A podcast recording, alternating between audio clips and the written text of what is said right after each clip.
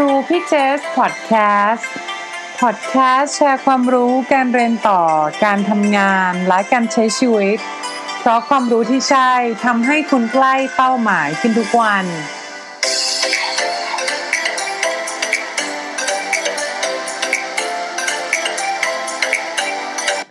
สวัสดีค่ะ ขอต้อนรับเข้าสู่ครูพี่เจสพอดแคสต์ คุณอยู่กับเจส พักซิกร ทับทิมทองค่ะ และนี่เป็นพอดแคสต์ episode ที่ 111 นะคะ ประจำวันอาทิตย์ที่ 26 พฤษภาคม 2562 ค่ะ และนี่ก็ยังเป็นสัปดาห์ที่เรามาตอบคำถามกันนะคะ น้องๆ คนไหนที่มีคำถามเกี่ยวกับการไปเรียนต่อ Top U การสมัครงานการทำงานหรือการใช้ชีวิตยังไงให้มีความสุขและสำเร็จก็ ส่งคอมเมนต์เข้ามาได้ในพอดแคสต์นี้เลยนะคะ หรือว่าทักไลน์กันมาได้ค่ะ ที่ Line at mission to top you นะคะ โอเค เดี๋ยวก็ขอเริ่มกับคำถามประจำสัปดาห์ที่ผ่านมานี้เลยนะคะ ก็มีน้อง น้องผู้หญิงคนนึงค่ะทักเข้ามาว่าเกรดมหาลัยที่หนูจบมาเนี่ยค่ะ ได้ประมาณ 2.9 กว่าๆแล้วก็เพิ่ง จะจบมาและเริ่มทำงานสาย consult นะคะ ถ้าโปรไฟล์แบบนี้ยังมีโอกาสไปต่อ Top U อยู่ไหม เพราะอยากจะไปเรียนสาย MBA ค่ะ อืม พี่เจสก็บอกว่าถ้าถ้าจะเป็นถ้าเกรดอยู่ที่ประมาณ 2.9 นะคะ และอยากจะไป Top U เนี่ย ไม่ว่าจะเป็น MBA หรือ Master อะไรก็ตามเนี่ย ต้องบอกว่า ต้องทำงานก่อนค่ะ เพราะว่าพอเราเกรดน้อยเนี่ยก็คือ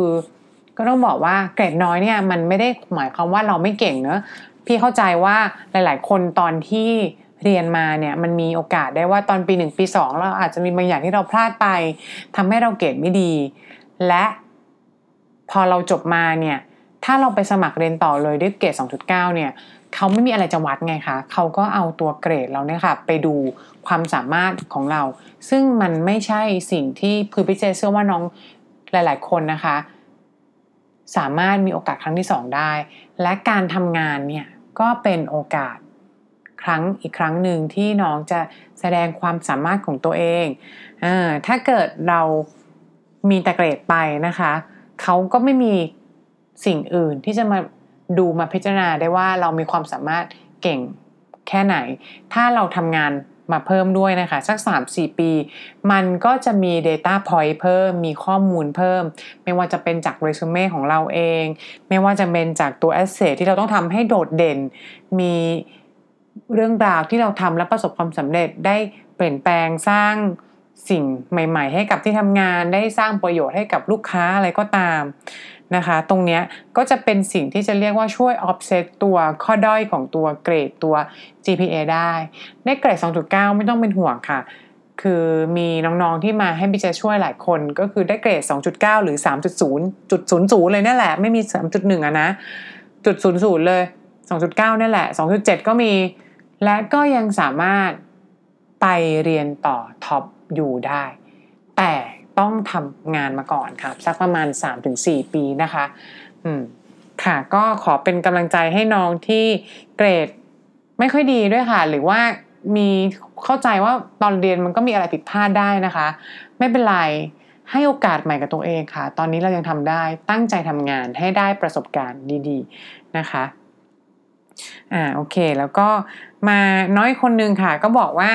คือน้องคนนี้มาปรึกษาว่างานที่น้องทำเนี่ยค่ะน้องทำงานอยู่บริษัท ญี่ปุ่นแล้วก็รู้สึกว่าตัวเราเนี่ยในที่ทำงานอะบริษัทญี่ปุ่นจะเป็นค่อนข้างเรียงงานตามความอาวุโสอะคือ seniority อะคือคนที่เป็นถ้าให้พี่เจสแปลนะคะก็คือคนที่เป็นผู้ใหญ่เนี่ยก็คือจะได้งานที่ จะดูยิ่งใหญ่มีความเป็นผู้นำถ้าคนที่ทำงานเป็นเด็กๆเนี่ยงานก็อาจจะค่อนข้างรูทีนนิดนึง งานอาจจะยังไม่ได้ออกไอเดียคิดสร้างสรรค์มาก น้องคนนี้ก็เลยรู้สึกว่า เออ ถ้าหนูโปรไฟล์แบบนี้จะสามารถสมัครไปเรียนต่อได้ไหมนะคะ แล้วก็มันจะมีทางไหนบ้างที่ทำให้อัพโปรไฟล์ได้นะคะ ตรงนี้พี่เจสก็ต้องถามว่า เราเนี่ยยัง พอใจกับงานที่เราทำอยู่หรือเปล่า เรามีแบบหัวหน้าที่ดีไหมงานเราตรงนี้เรายังชอบอยู่หรือเปล่า จริงๆเราถ้าเกิดเรายังโอเคกับงานอยู่ แต่เราแค่รู้สึกว่ามันยังไม่ท้าทายพอเนี่ย ก็จะมีทางเลือกที่ลองให้น้องไปศึกษาดูได้ว่าเฮ้ยถ้างานในภายในบริษัทเนี่ย มันปัจจุบันเราทำแค่เนี้ย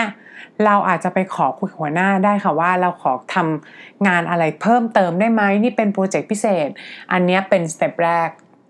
ลองไปดูก่อนเฮ้ยแต่ว่าถ้าเกิดพอไปคุยแล้วมันไม่มีอะค่ะพี่เจส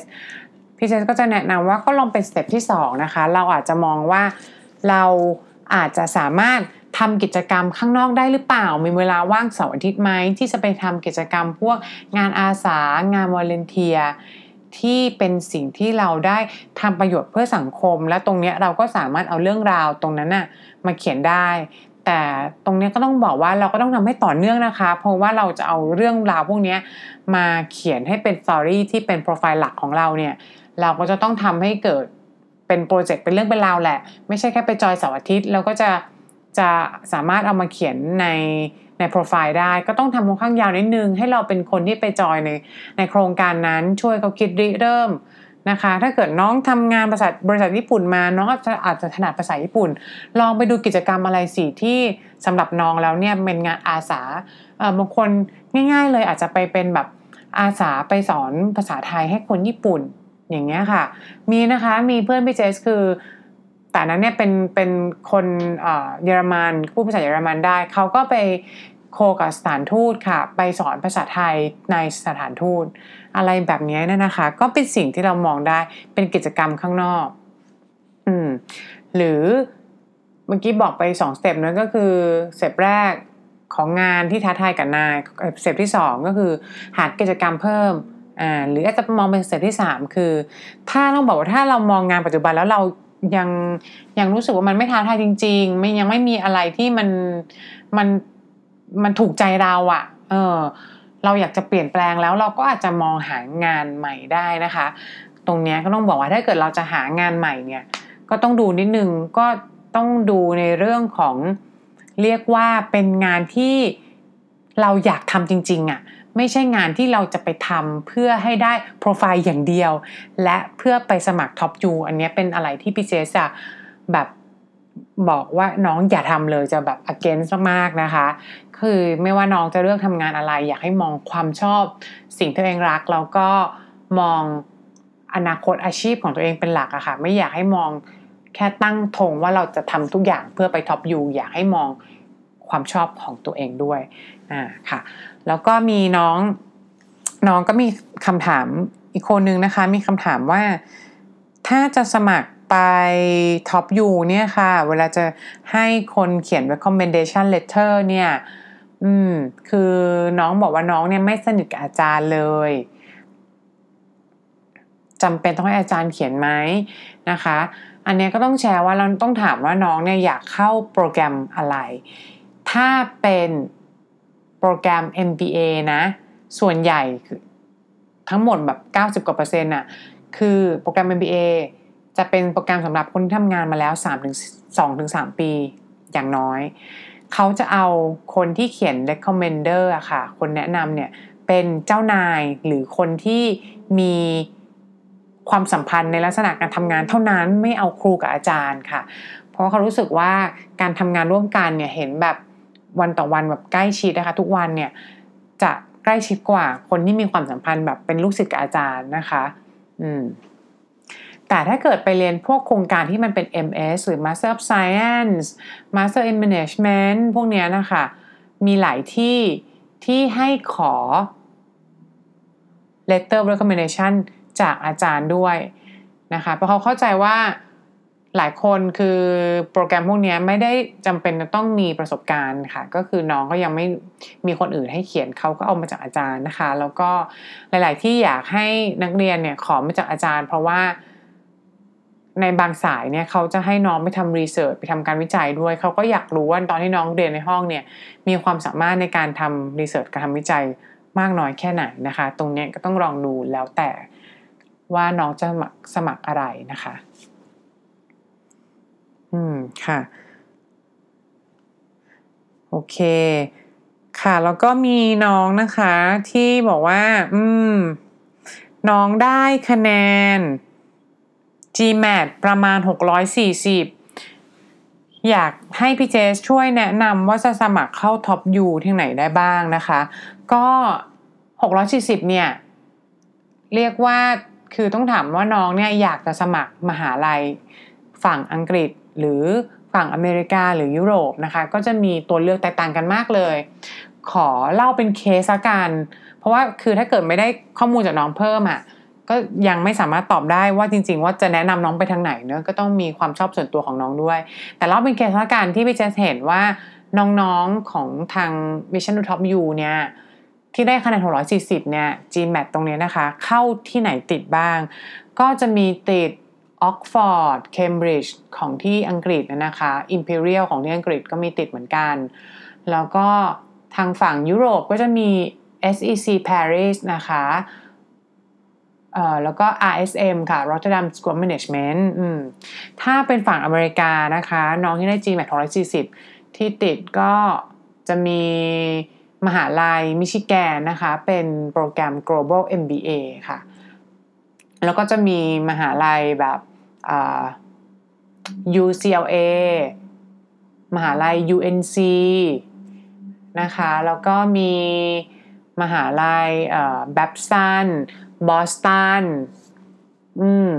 อ่าเนี่ยพี่เจลองนึกอะไรได้เดี๋ยวจะลองแชร์มาไปเพิ่มตอบคำถามน้อง ไปเพิ่มในทางไลน์แล้วกันนะคะ อันนี้ก็เป็นไอเดียคร่าวๆ คือคำถามว่า 640 หรือคะแนนเท่านี้เท่านี้สมัครที่ไหนได้บ้างก็ต้องอยู่แล้วแต่น้องค่ะ คือจะบอกว่ามันมีมีหลาย option แล้วก็ก็ต้องดูเกรดน้องด้วยนะคะ ถ้าถ้าเกรดน้องแบบมันต่ำมากจริง ๆ แบบ 2 ต้นๆเนี่ยก็คิดว่า 640 ในเคสที่พี่เจสบอกไปก็อาจจะยังไม่พอส่วนใหญ่เมื่อกี้เคสที่แชร์ไปเนี่ยหกน้องได้640 แล้วก็ติดยูที่บอกเนี่ยก็จะได้เกรดเฉลี่ยประมาณอยู่ในช่วงกลางๆ ก็คือ 3 ต้นๆ อย่างเงี้ยนะคะ ค่ะ ก็ขอบคุณน้องๆและท่านผู้ฟังที่เข้ามาฟังตอบคำถามในวันนี้นะคะ ก็ขอบ่อยครั้งล้วกันว่า ถ้าเกิดใครมีคำถามอะไรก็แชร์คำถามหรือส่งคำถามมาถามได้นะคะพี่เจสตอบทุกคนแน่นอนอาจจะตอบ ช้าหน่อยแต่ตอบทุกคนแล้วก็ตอบละเอียดด้วยค่ะ อืม เหมือนเวลาที่น้องส่งมาถามมันก็เหมือนน้องได้ฟรีฟรี consult ไปเลยนะ พี่เจสให้คำปรึกษาน้องแบบ จริง ๆ จัง ๆ เลยค่ะ ก็ลองไลน์มาถามได้ที่ at sign mission to Top U ค่ะ แล้วก็วันนี้ลาไปก่อนพบกันใหม่ episode หน้า สวัสดีค่ะ